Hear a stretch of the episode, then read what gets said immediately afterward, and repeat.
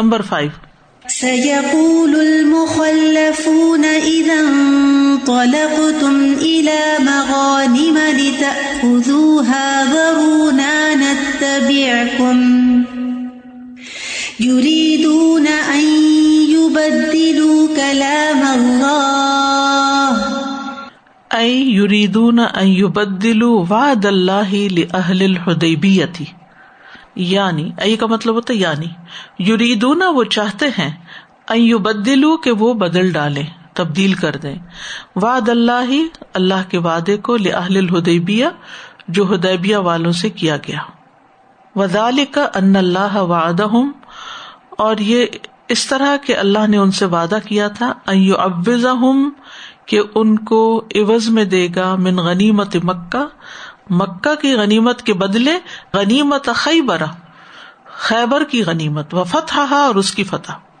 یعنی مکہ میں وہ عمرہ نہیں کر سکے اور نہیں جا سکے، تو اس کے بدلے میں خیبر کی غنیمت اللہ ان کو عطا کرے گا۔ غنیمت سے مرادیا فائدہ ہے؟ وہ یقون ادال کا مختصن بہم دونا غیرہم۔ اور یہ کہ یہ چیز ان کے لیے خاص ہے۔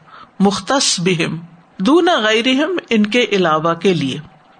یعنی صرف اس سفر میں شریک مسلمانوں ہی کے لیے وعدہ تھا، جنہوں نے بیت رضوان میں حصہ لیا۔ وہ اراد المخلف اور ارادہ کیا تھا پیچھے رہنے والوں نے۔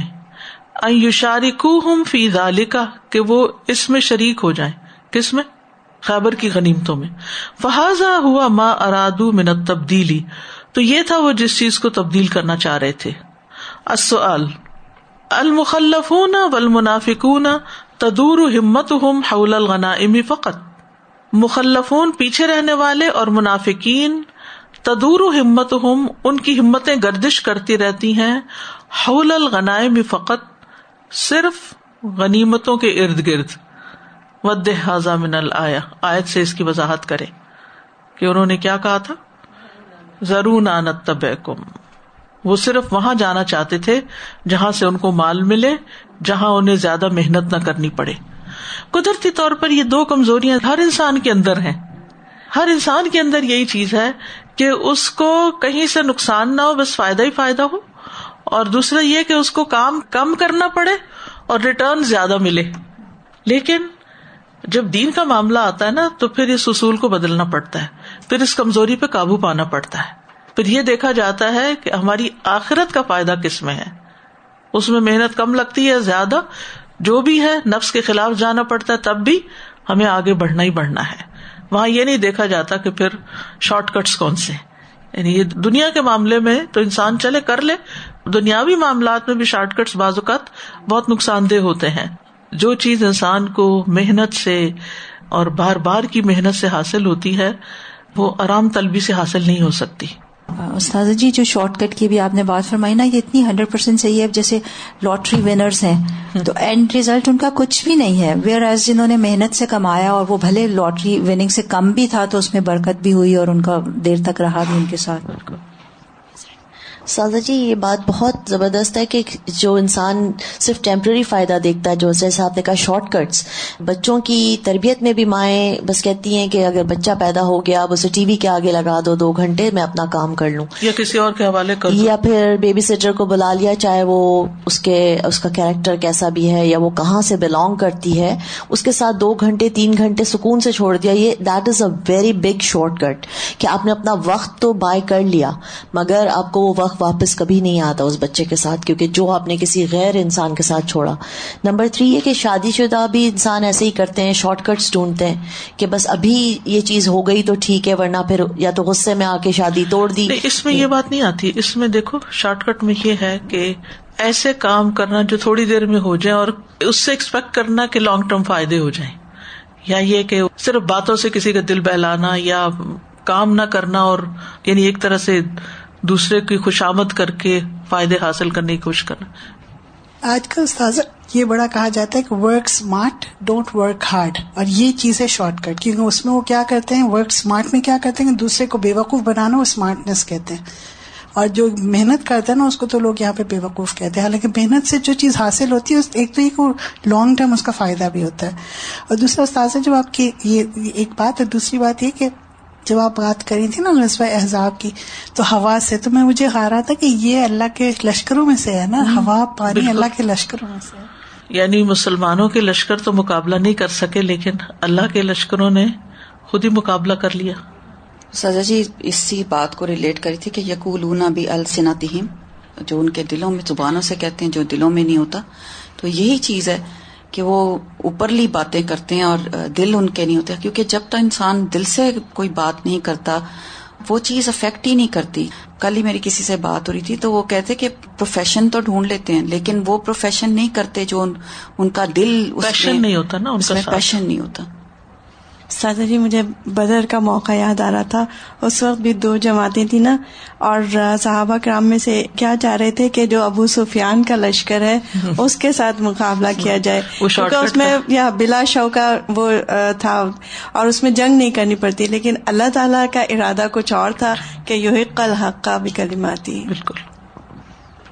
استاذ جی یہ جو بات ہے نا کہ آپ باتوں سے کسی کو خوش کر لیں، وہ بظاہر آپ کو لگ رہا ہوتا ہے کہ اگلا بندہ آپ کی باتوں سے امپریس ہو گیا، لیکن اگلے بندے کو بھی پتا ہوتا ہے کہ آپ جو بات کر رہی ہیں، آپ کے دل میں نہیں ہے اور آپ اوپری بات کر رہے ہیں۔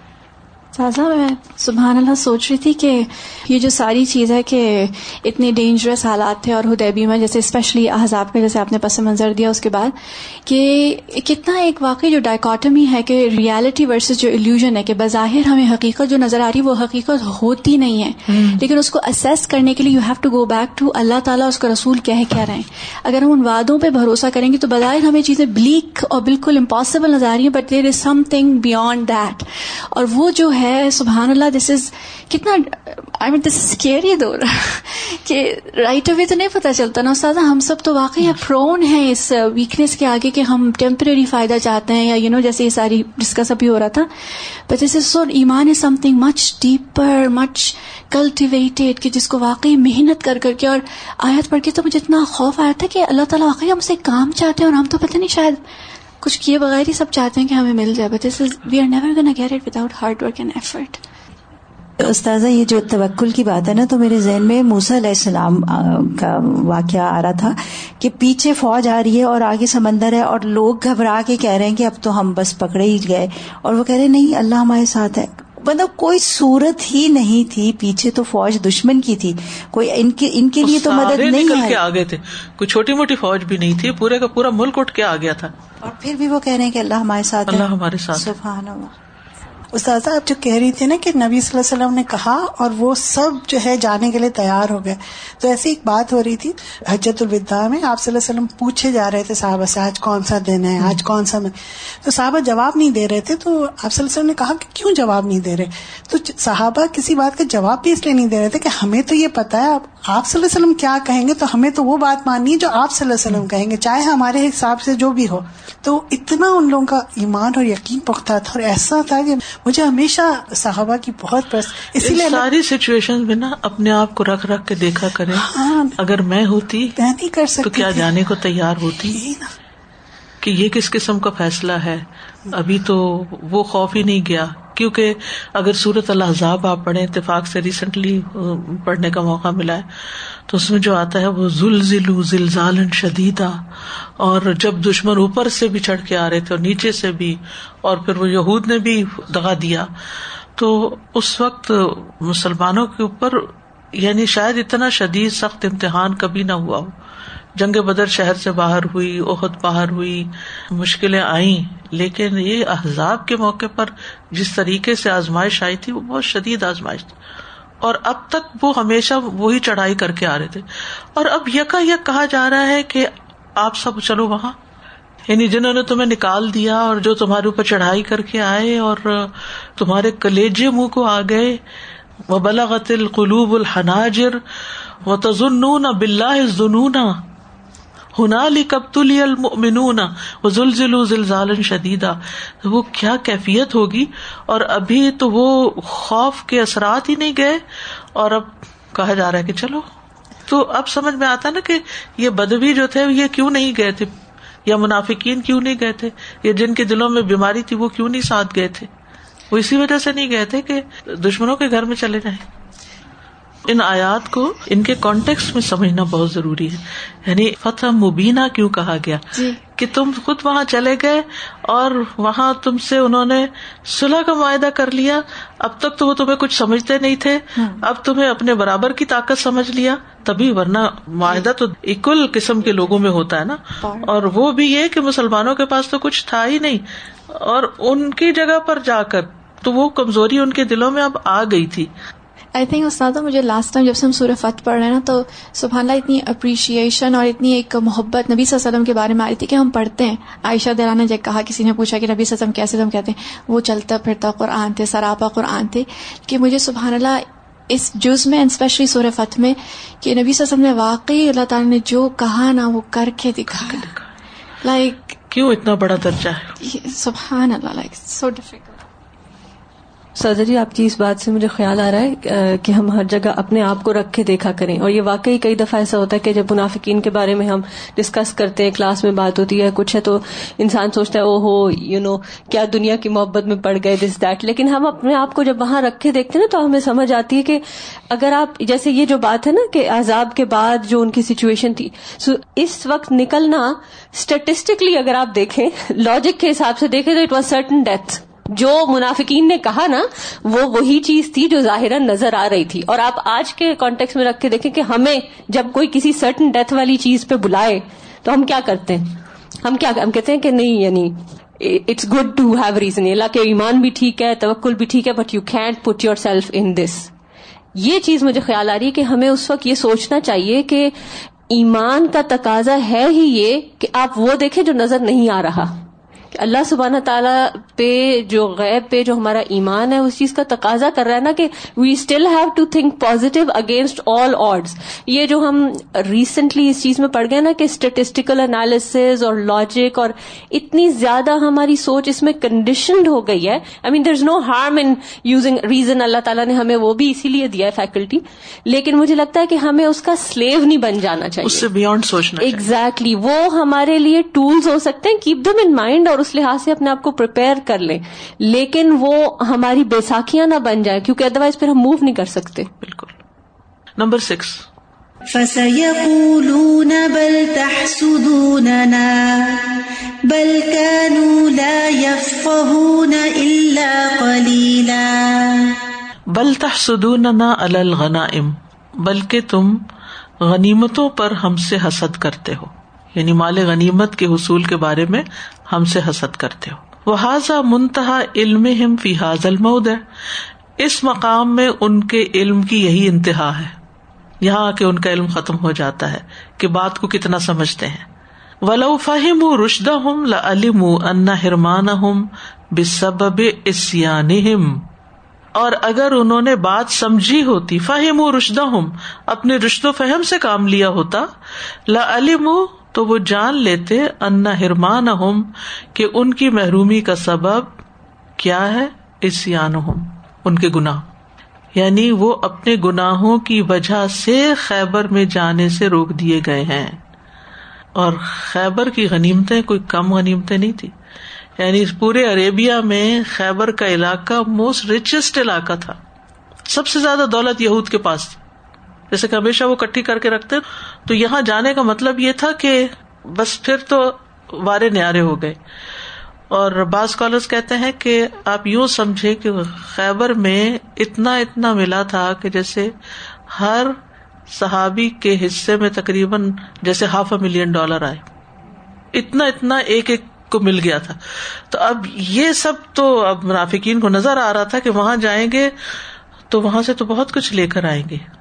اور آیات بھی اتر چکی تھی کہ تمہیں اللہ تعالیٰ اس کی بس وہاں سے دے گا۔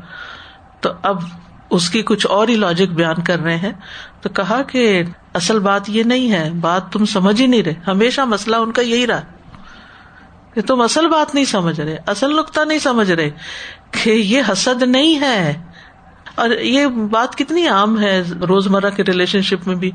فلاں مجھ سے جیلس ہے نا، تو اس وجہ سے وہ میرے ساتھ یہ کرتا۔ فلاں مجھ سے جیلس ہے، ہر ایک کو اپنا اینمی بنا لیتے ہیں۔ حالانکہ کئی دفعہ کوئی ہمارا خیر خواہ بھی ہو سکتا ہے، اور وہ ہمیں اس خیر خائی کی وجہ سے نصیحت کر رہا ہے یا وارن کر رہا ہے یا کچھ کہہ رہا ہے، لیکن ہم اس کو کوئی الٹا ہی رنگ دے دیتے۔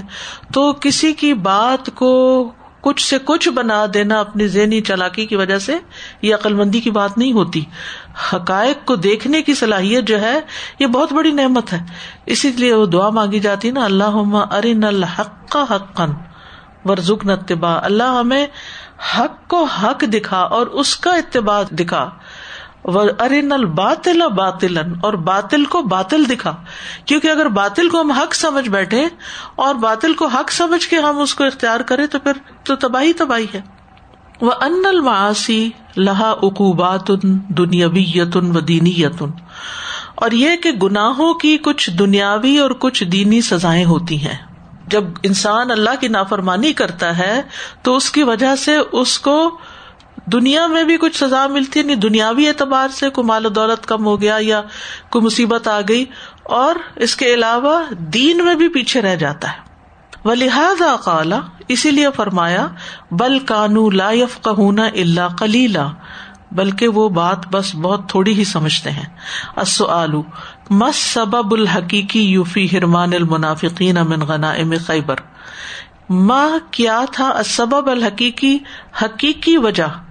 فی ہرمان المنافقین، منافقوں کے محروم رہنے کی، من غنائم خیبر خیبر کی غنیمتوں میں سے۔ ان کا گناہ یعنی پیچھے رہنا۔ نبی صلی اللہ علیہ وسلم کی بات نہ ماننا۔ اور بعض اوقات ہم کچھ سنتوں کو جان بوجھ کے چھوڑ رہے ہوتے ہیں، یہ کہہ کے کہ یہ تو سنت ہی ہے۔ اور اس کی وجہ سے ہم بہت بڑے خیر سے محروم ہو جاتے ہیں۔ کئی اور نیکی کے کام چھوڑ دیں آپ دیکھیے، جتنے چھوٹے چھوٹے نیکی کے کاموں پہ بڑا اجر بتایا گیا، وہ سارے تو ہمیں سنت سے ملتے ہیں۔ اگر آپ دیکھیں تو چھوٹی چھوٹی نیکیوں کے اوپر جو اتنے اتنے ریوارڈ بتائے گئے اور اتنا انکریج کیا گیا نبی صلی اللہ علیہ وسلم کی طرف سے، اگر ہم یہ کہہ کے کہیں کہ یہ کون سا قرآن میں لکھا ہوا ہے ضروری ہے کرنا، یہ نہ بھی کروں گی تو یہ کون سی بڑی بات ہے؟ مثلا تصبیحات ہی پڑھنا ہے یا اور راستے سے کانٹا پتھر ہٹانا یا کسی کو چھینک کا جواب دینا یا اور اسی طرح۔ تو اب اگر کوئی شخص یہ کہ یہ کون سا قرآن میں لکھا ہوا ہے کہ چھینک کا جواب ضرور دو، محروم ہوتا جائے ہوتا جائے ہوتا جائے، تو ایک تو یہ کہ وہ اجر سے محروم ہو ہی رہا ہے اور دوسرا یہ ہے کہ اس کی وجہ سے مزید بھی خیر ملنے سے رک جاتی ہے انسان کو۔ لیکن یہ بات لوگوں کو سمجھ نہیں آتی۔ Number seven. ليس على الأعمى حرج ولا على الأعرج حرج ولا على المريض حرج۔ ذكر تعالى الآذار في ترك الجهاد پھر اللہ تعالیٰ نے اس کے بعد جہاد ترک کرنے کے شرعی ازر ذکر کیے۔ فمنہا لازم ان کل اما ول ارج ول مستمر ان میں سے کچھ تو یعنی مستقل ازر ہے، جیسے اندھا پن ہے۔ کم ہی ایسا ہوا کہ کوئی شخص ایک دفعہ بلائنڈ ہو جائے تو پھر اس کے بعد وہ واپس ٹھیک ہو۔ ول ارج المستمر اور ایک مستقل لنگڑا پن ایک یہ کہ پاؤں کو چوٹ لگ گئی ہے، موچ آ گئی ہے تو وہ تو اور بات ہے۔ لیکن ایک یہ ہے کہ ایک انسان کو کوئی عارضہ لائق ہے۔ وہ آرز ان کل مرض الزی یتر و یامن سم یسول کچھ عارضی نوعیت کے ہوتے ہیں۔ آرز ان کا مطلب عارضی نوعیت کے۔ کل مرض اس بیماری کی طرح یتر و یامن جو کچھ دن رہتی ہے سم یزول پھر ختم ہو جاتی ہے۔ جیسے فلو ہو گیا، بخار ہو گیا، وغیرہ وغیرہ۔ فہو فی حال مرد ہی ملحکن بدول آداری اللازمت حتیٰ یبرا تو وہ اس مرض کی حالت میں ملحکن ملا ہوا ہے بدول آزاری ازر والوں کے ساتھ۔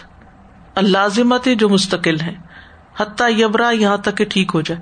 یعنی ٹیمپرری بیماری بھی جو ہوتی ہے، اس کی وجہ سے بھی انسان اس حالت میں مستقل معذوروں کے ساتھ شمار ہو جاتا ہے۔ جیسے حضرت علی رضی اللہ تعالیٰ عنہ کی آنکھوں میں تکلیف تھی تو ابتدا میں وہ غزہ خیبر کے لیے نہیں نکلے۔ لیکن بعد میں وہ بھی چلے گئے۔ انہوں نے اپنے اندر ہمت پائی وہ چلے گئے۔ اللہ کے رسول صلی اللہ علیہ وسلم اپنا لعاب دہن لگایا۔ اللہ نے ان کو ٹھیک کر دیا۔ انہیں کے ہاتھوں غزہ خیبر ہوا۔ تو اس طرح اگر وقتی کوئی النس ہے اور اگر وہ چلی جاتی ہے، تو ایک دفعہ اگر انسان شرکت سے محروم رہے، تو اگلی دفعہ پھر شریک ہو جاتا ہے۔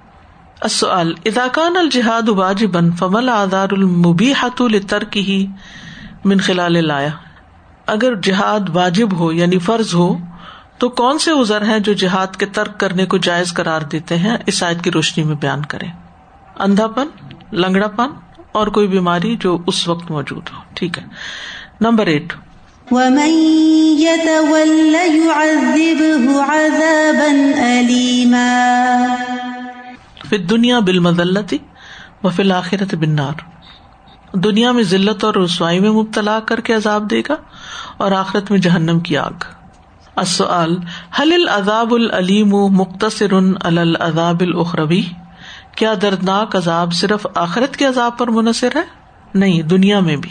العمل بال آیات آیات پر عمل کرنا، تصدق بصدقتن ولو قلیلتن۔ کوئی صدقہ کرے اگرچہ کم ہی کیوں نہ ہو، تھوڑا سا ہی کیوں نہ ہو۔ شغلت نہ اموالنا و اہلونا، کہ ہمارے مال اور ہمارے گھر والوں نے ہمیں مشغول رکھا۔ تعاون انت و باد و اہل کا اللہ عبادت من العبادات۔ تعاون کریں آپس میں، ایک دوسرے کی مدد کریں، آپ اور آپ کے بعض گھر والے۔ عبادات میں سے کسی عبادت پر یعنی ایک دوسرے کو سپورٹ کرے جیسے روزے رکھتے ہیں تو کوئی ساری بنا رہا ہے اور کوئی لگا رہا ہے اور تاکہ سارے مل کے ایک نیکی کا کام کر سکے اسی طرح ترابی پڑنی ہے تو کوئی ڈرائیو کر رہا ہے اور کوئی اٹھا رہا ہے اور لے جا رہا ہے۔ کل اللہ یا مقلب القلوب سبت قلبی اللہ دینک۔ دعا کیجیے اے اللہ جو دلوں کے پلٹنے والا ہے، میرے دل کو اپنے دین پر ثابت قدم رکھ۔ وہ ان طول کما طول تم من قبل یو ادب کما نلیما اور اگر تم منہ پھیر گئے جیسے تم پہلے منہ پھیرے ہوئے تھے، تو تمہیں دردناک عذاب دے گا۔ اتوجیحات احسن ضن بربی کا فی کل شعی اپنے رب کے ساتھ ہر معاملے میں اچھا گمان رکھو۔ لسو ازن بلّہ من صفات المنافقین کیونکہ اللہ کے بارے میں برا گمان رکھنا منافقین کی صفات میں سے ہے۔ وزن تم ضن سو کن تم قو ممبورا مشکل سے مشکل حالات میں بھی سوچے اللہ خیر ہی کرے گا اچھا ہی کرے گا۔ اللہ تعالیٰ نے مجھے اس سچویشن میں ڈالا ہے، اس میں میرے لیے کوئی بھلائی ہے۔